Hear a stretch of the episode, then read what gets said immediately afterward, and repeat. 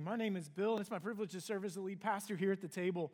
We love it when new folks uh, come and check out our services each and every week. And so, if you are new with us today, hopefully uh, you feel at home, you are welcomed. Um, but if you do have any questions about the church or anything uh, that you hear in the message this morning, I would love to visit with you afterwards. Uh, or if I just didn't get a chance to meet you, I'd love to uh, have the opportunity, op- opportunity to introduce myself um, to you this morning. So, I'll be available at our um, guest area at the desk out there, just kind of hang out in that space. And so, would love to visit with you for just a, a little bit after the service this morning. I'm kind of talking real fast now because we got a long way to go this morning. So, um, I'm gonna. I told Cody I'm gonna do the best that I can to get through everything today and get us out on time. So we should probably pray and just get started. Father, as we come before your presence, I, I pray this morning that you would be at work in our hearts and lives. God, I pray that you would bring conviction so that we can live the life that you have given to us, the abundant life that you've given to us, so that we can be a reflection of who you are.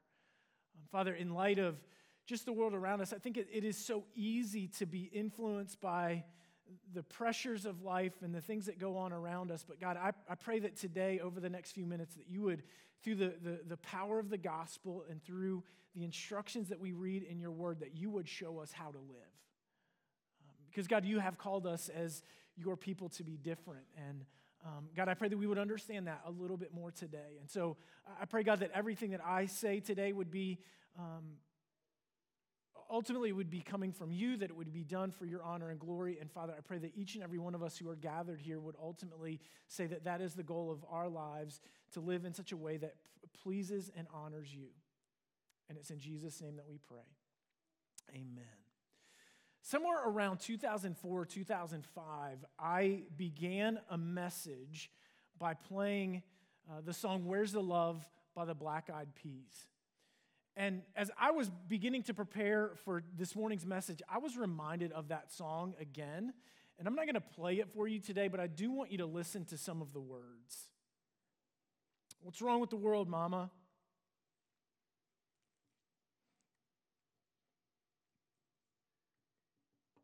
People living like they ain't got no mama. Like the world's addicted to drama. Only attracted to the things that bring you trauma people killing, people dying, children hurt, hear them crying. Can you practice what you preach? Would you turn the other cheek? Father, Father, Father, help us. Send some guidance from above. Because people got me questioning where's the love? I feel the weight of the world on my shoulder. As I'm getting older, y'all, people getting colder. Most of us only care about money making. Selfishness got us following the wrong direction. Wrong information, always shown, shown by the media. Negative images is the main criteria. Infecting the young minds faster than bacteria. Kids want to act like what they see in the cinema. Yo, whatever happened to the values of humanity? Whatever happened to fairness and equality? Instead of spreading love, we're spreading animosity. Lack of understanding leading us away from unity. It's the reason why sometimes I'm feeling under. It's the reason why sometimes I'm feeling down. There's no wonder why sometimes I'm feeling under. Got to keep my faith alive till love is found. Now ask yourself where's the love? will.i.am wrote that song in 2003 because he was recognizing some things within our culture that he felt like weren't right. And I would argue that now, 20 years later, it's only gotten worse. Because it seems like some people just enjoy being mad. In fact, author and researcher Ed Stetzer, Ed Stetzer, he coined this the age of outrage in his book from 2018 called Christians in the Age of Outrage. And at the beginning of the book, he laid out reasons why he felt like things are the way that they are, why this is the age of outrage. And so there are several different reasons, but one of those really caught my eye. And he called it the downside of teams. And so, in his discussion on the downside of teams, he said this Herein lies the danger. Teams have a tendency to cultivate devotion to both their collective objective and to one another at the expense of other teams. In other words, our sense of sameness or solidarity, a common identity and mission inevitably conflicts with other groups. In something trivial like sports, this is obvious. In order for your team to win, the other team needs to lose. And I think part of what we are seeing happening within our culture today is the idea that the best way to win, the easiest way for me to win, is by causing someone else to lose. And you don't necessarily have to agree with me in, in this, but I'm, I'm going to say it anyway. I think this is what's wrong with our politics today. You can't win by having the best policy or the best ideas. That doesn't win. So, the easiest way to win is to make somebody else lose, to tell you how evil, not just bad they are, but how evil they are. I win by making someone else lose. Shows up at the middle school lunch table. There is so much pressure on our kids today we do it as parents. Society kind of does it a little bit too, to perform, to measure up to certain standards that kids just don't know how to handle that pressure. And so the easiest thing for them in the midst of all of their insecurity is to tear someone else down. Right? They win by causing someone else to lose. It's been happening for a long time. It's always been a part of the lunch table conversation, especially in middle school. I mean, I remember what it was like to be in middle school, and it was there then. But the things that kids say today sometimes are horrible. I'll give you an example, and this isn't necessarily something that's really bad, but it's just something that we've dealt with in our family just this last week. Our daughter Caroline, she's 12 years old and in the seventh grade, and on multiple occasions this week, she came home and told me that there was a girl in her class that said she'll never go to college. This is my daughter who is in all advanced classes and gets straight A's. It is not about my daughter, it's about the insecurities of another child. Because she's believing the easiest way for me to win is by making someone else lose. And this would be one of those things that's really easy to look outside and say, what's wrong with them? But the truth is, it can affect all of us. There are some Christians on social media that their sole existence on social media is to tear down and point out the evils of other people's ministries. I win by making someone else lose. And I'll tell you, I'm not immune to it either.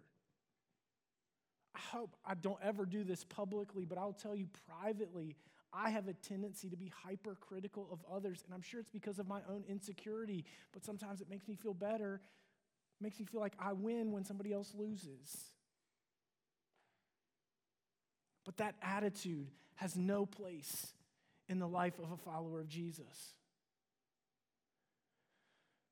It's around us all the time, but it can't be a part of our lives. And so, what I want to do today is to answer the question, how do we win? Rather than winning by causing someone else to lose, how do we actually win? As we continue our series, Walk Like a Christian, with today's, the title of today's message being Christians Walk in Love.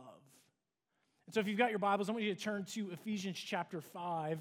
We're continuing our study through the book of Ephesians. Eventually, um, we'll finish out the entire book uh, right around Thanksgiving. But we are in Ephesians 5, 1 through 14 this morning. So if you've got a Bible, you can turn there, Ephesians 5, 1 through 14.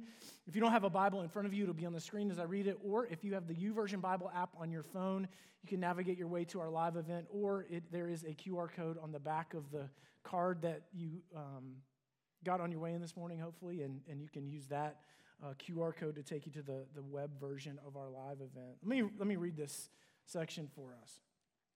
Ephesians 5, starting verse 1. Therefore, be imitators of God as dearly loved children and walk in love, as Christ also loved us and gave himself for us. A sacrificial and fragrant offering to God.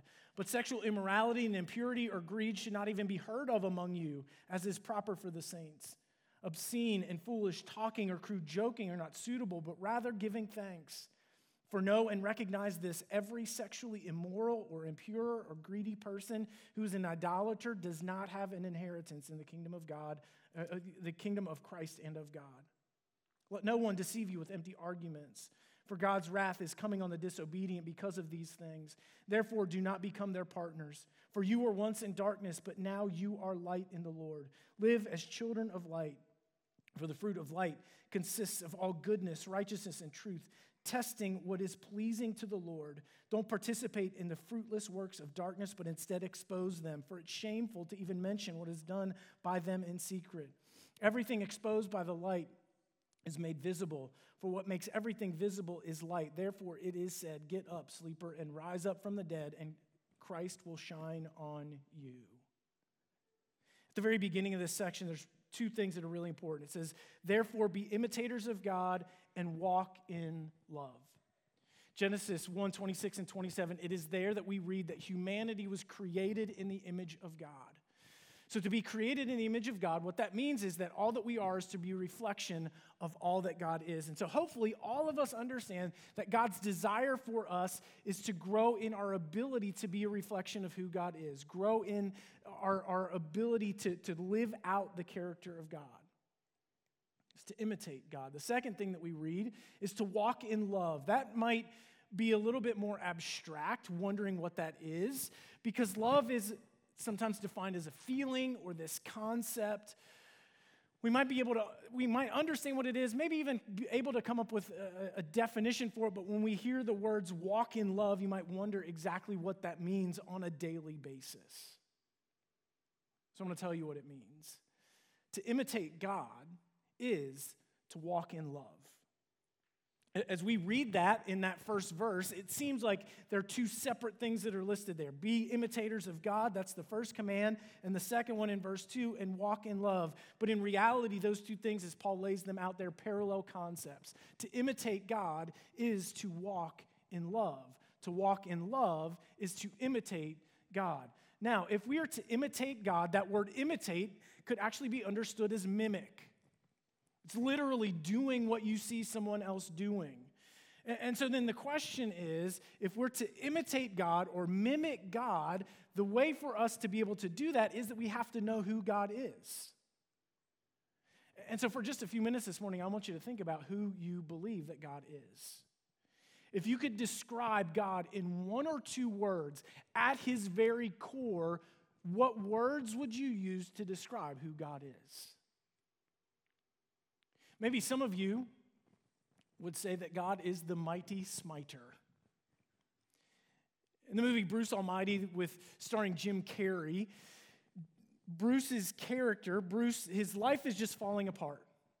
All of these bad things are happening. He doesn't understand why. And so, in frustration, he gets into his car and just begins to drive. And as he's driving, he asks God for a sign. And there's a sign that says, Road closed ahead. And he keeps driving, and there's another sign that says, Turn around, the road is going to end. And he pays no attention to the signs in front of him. Eventually, he wrecks his car and gets out. And at the top of his lungs, he shouts, The gloves are off. Smite me, O mighty smiter. But that's the way that a lot of people view God. Somebody who's out there somewhere simply playing with our emotions, doing good things to some people that he won't do for me, and it seems like he delights in my misery, waiting until I mess up so that he can punish me. In fact, I even heard a message recently. And in that message, it said that the reason that the people of Israel had to offer sacrifices on the Day of Atonement was to satisfy the wrath of God. You can be careful because if that is all that you believe, it would be really easy to fall into the trap of thinking, and on that day of atonement, God was crossing his fingers hoping that they'd forget. And that God was really disappointed when they did offer that sacrifice because he couldn't let out his wrath on all the people. Imitate God. Maybe the reason that some people enjoy pointing out all the flaws in everybody else, seem to delight in the misery of other people, is because they're imitating the God that they believe in. But that is not who God has revealed himself to be. 1 John 4, 7 and 8 says, Beloved, let us love one another, for love is of God, and everything, everyone who loves is born of God and knows God. He that loveth not knows not God, because God is love. Now, it's really important to understand it doesn't say that we're supposed to love other people because God loves people. It doesn't say that we're supposed to love people because one of the core characteristics of who God is is that God is love. No, it says we are to love because God is love. That is who God has revealed himself to be. And so, for us to imitate God, we must reveal that love. Now, some of you might be thinking, that can't be all that God is, because what about what we read in the Old Testament? It's there that we read stories of the mighty smiter just waylaying the enemies of the people of Israel. It seems like there were even times when God enjoyed the fact that he could punish his own people. Like, what about that? And I do think that there are some conversations that we need to have related to that. There's more study that's needed um, in relation to, the, to some of the things that we read about in the Old Testament. In fact, after the first of the year, we are planning to do a series where we are going to talk about how God is good in light of some of the things that we read in the Old Testament. But as we look at those things, the question is not how do I feel about God as I read these events, but maybe a better question is how do the people feel about God who lived through those events? And that we have an answer to. Psalm 103 says, The Lord is slow to anger and abounding in love. He does not treat us according to our, as our sins deserve, repaying us according to our iniquities. As far as the east is from the west, so far he has f- removed our transgressions from us. So that's the people of Israel. They knew God as being a God of love. And it's not just the Israelites either. The story of Jonah. God told Jonah to go to Nineveh, this exceedingly wicked city, and tell them that he was going to destroy their city. Jonah got on a boat heading in the opposite direction. Ultimately, got, Jonah got swallowed by a fish, spit up onto land, and did, in fact, go to Nineveh, even though he didn't want to go. He got there and told the people that God said he was going to destroy their city. And immediately the people gathered together under the leadership of their king and they repent of their sins and they say, We need to do this so that maybe God would forgive us and would relent of what he has said. And that's exactly what happened. At the end of the book, we find Jonah pouting under a tree, and God says, Jonah, what are you doing here? And he says, This is why I didn't want to come, because I knew who you were. I knew they would repent, and you wouldn't do what you said you would do. 1 John 4 makes clear what people in the Old Testament knew about God that God is love. So for us to imitate God is to walk in love. And the question is, what does that mean? What does it mean to walk in love? Does that mean, in light of who God is, that we reciprocate that love to God? Would say, yes, we, we need to love God, but to walk in love, to imitate God and walk in love, that's actually love extended to other people. As Paul is writing these words to the church in Ephesus, they may not have heard them before, but this was not a new concept. This was something that was a part of the fabric and history and tradition of the people of Israel. In fact, we read uh, the words of Philo, who was a Jewish historian and philosopher. He died about 50 AD. He said that you need to imitate God the very best that you can and do so by extending kindness and forgiveness to other people. To imitate God is to walk in love. To walk in love is to extend love to other people. And that love that we are to extend to other people is exemplified in the life of Jesus. It's exemplified in our Messiah who willingly laid down his life for us so that we could be brought into a relationship with God. Romans chapter 5 says this Rarely will anyone die for a righteous man. And the idea is you'd be really hard pressed to find somebody who would be willing to die for someone who was just known as being a good person. For a good man, someone might dare to die. And the idea here is if you've received goodness from that person, maybe you would find more people who would be willing to die for somebody like that, who would receive goodness from them. But that's not what Jesus did. While we were still sinners, Christ died for us. So the love that we are extend we are to extend to other people. It's not love that's given to people who are like us, who think like us, who act like us, who have everything together. It is to extend love to people who think very differently than us, see the world differently than we do, maybe even do things that we feel like are wrong. That's what it means to love other people in the way that Jesus loved us. See, we don't win because we cause someone else to lose. We win when we are willing to lose. As we continue, we begin to see a warning in verse 3 but sexually immoral and impurity or greed should not even be heard of among you as is proper for the saints.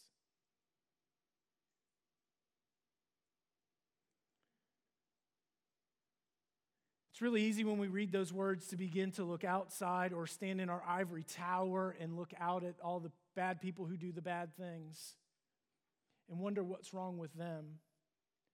But the purpose of these words written by the Apostle Paul are not for us to look outside at the sins of other people, but they're to look for us to look inside, inside the sins of our own heart. And Paul's point is this that self indulgent sensu- sensuality and greed are the opposites of the love that we should walk in and therefore have no place in the life of a believer.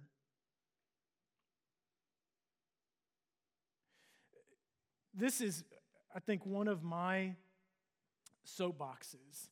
And so, most of you have probably heard me say this many, many times before. If you haven't heard me say this, you're going to hear me say it now.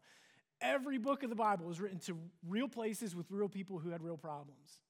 And as Paul is writing these list of sins, they are not a random list of sins. These are things that are embedded in the life and culture of Ephesus that Paul needs to address. One of the things you got to understand is that self indulgent sensuality and promiscuity was rampant in the world of Ephesus in the first century. There were temple prostitutes who were always available so that acts of sexuality could be viewed as acts of worship. Understand, self gratification was worship. And Paul says that's not the way that we are because of Jesus.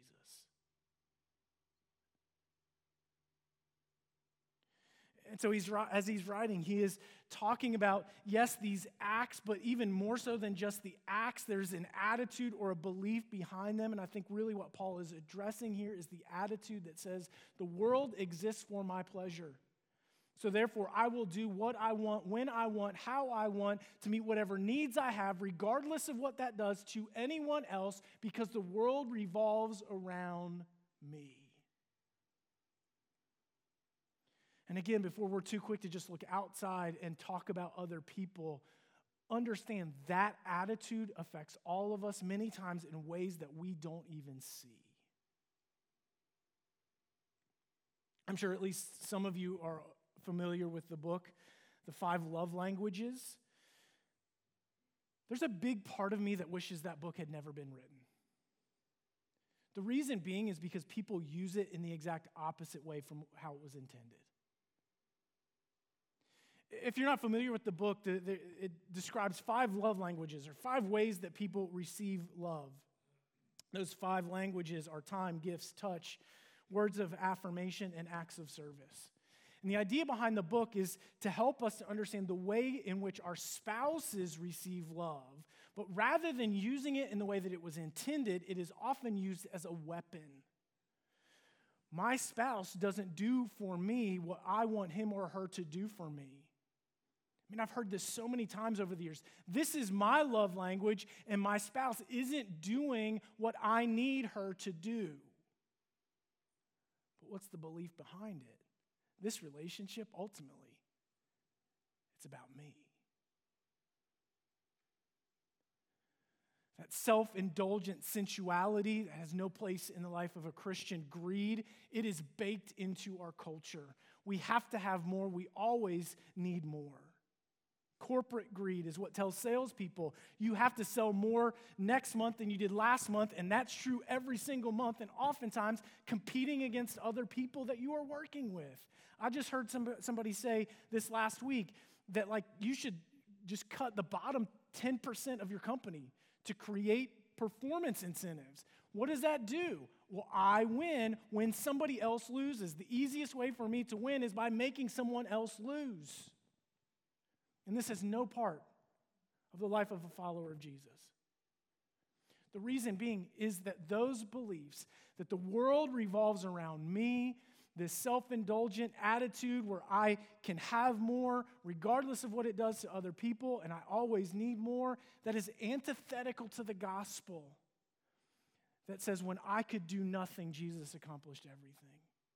A core message of the gospel is that it's not about And that should cause us all to really stop and question the condition of our hearts because we live in a world that says, I will do what I want. Nobody can tell me what to do because life ultimately is all about me. That's not the gospel.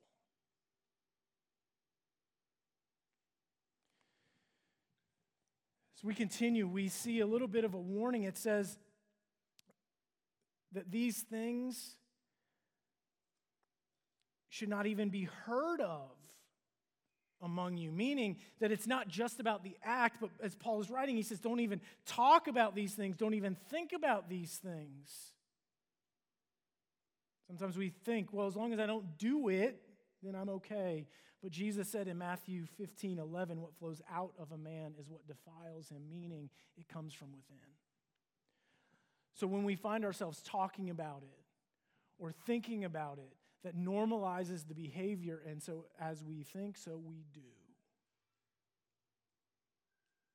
But then the warning gets even stronger. For know, verse 5, and recognize this every sexually immoral or impure or greedy person who is an idolater does not have an inheritance in the kingdom of Christ and of God.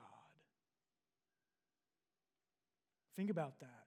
No sexually immoral or impure or greedy person has any inheritance in the kingdom of God. I want to make sure you understand the warning because the warning is not to written to people that have committed these things in the past. In 1 Corinthians, Paul writes a very similar type list at the end of which he says, And such were some of you, but you were washed and you were cleansed. So it's not about somebody who did them in the past. I don't believe that this warning is written specifically to people who are struggling against those things in the present. But this warning is written to people who this is their way of life who are living a life of self indulgence and greed and sexual immorality, and they're pursuing those things as a course of life that we could look at and say, that is who they are. They have no inheritance in the kingdom of God. And you might think, well, wait, I mean, is that fair? Like, what if they, what if they pray a prayer and, and do the things? And I understand that. I, I, on some level, maybe we want to be gracious to people. But I want you to stop and think about it for a second. What is eternal life? Most of us would say eternal life is what happens to us when we die. We get to go to heaven when we die. The problem with that answer, though, is that's not how the Bible defines eternal life. Because John defines it relationally it's to know the Father and the Son whom he sent. So it's not just what happens when we die. If it's just what happens when we die, then it doesn't matter how we live. So here's how I would describe eternal life it's being in a relationship with God that should change everything about us and last forever. And so let me ask you this if there is no change, then what do you have? If we recognize that the work that God wants to do in our lives when He brings us to faith in Jesus has changed everything about us and there is never change, then what is there?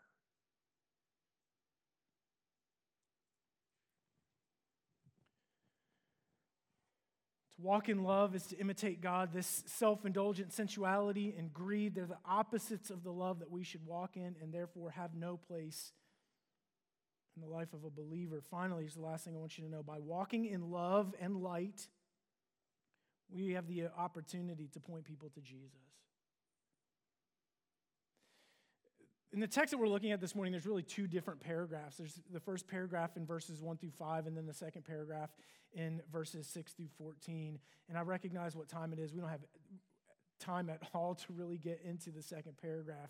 But here's what I want you to know. Basically, more than anything else, what Paul says in the second paragraph is kind of a restatement of what he says in the first. The point is the same.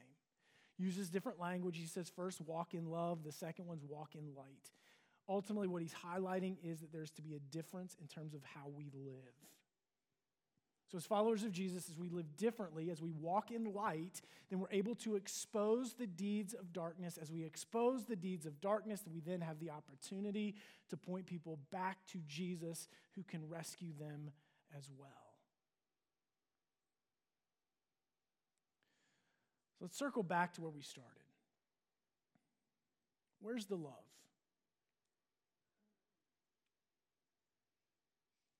How do we win? We do not win by causing someone else to lose. Where we think the world revolves around us, and so I will do whatever I want, I will stand for my rights all the time because that's when I win. That's not how we win. That's just participating in the deeds of darkness with them. But rather, it's my hope that God would begin to transform our hearts through the power of the gospel and the example of Jesus, who did not win when his enemies lost, but Jesus won when he lost, when he laid down his life for us to rescue us from our sins and give us hope for a blessed future. So we win not when we cause other people to lose, but we win when we are willing to lose. Rather than fighting for our rights, we win when we're willing to see the best in people, to extend love and forgiveness to all people. And as we do that, we extend the love of Jesus to the world around us and have the opportunity to point people to Jesus. And that's what our lives as followers of Jesus are to be about anyway.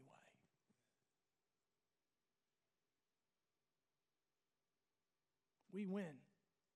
Not when we cause somebody else to lose, but we win when we are willing to lose. You pray with me? Heavenly Father,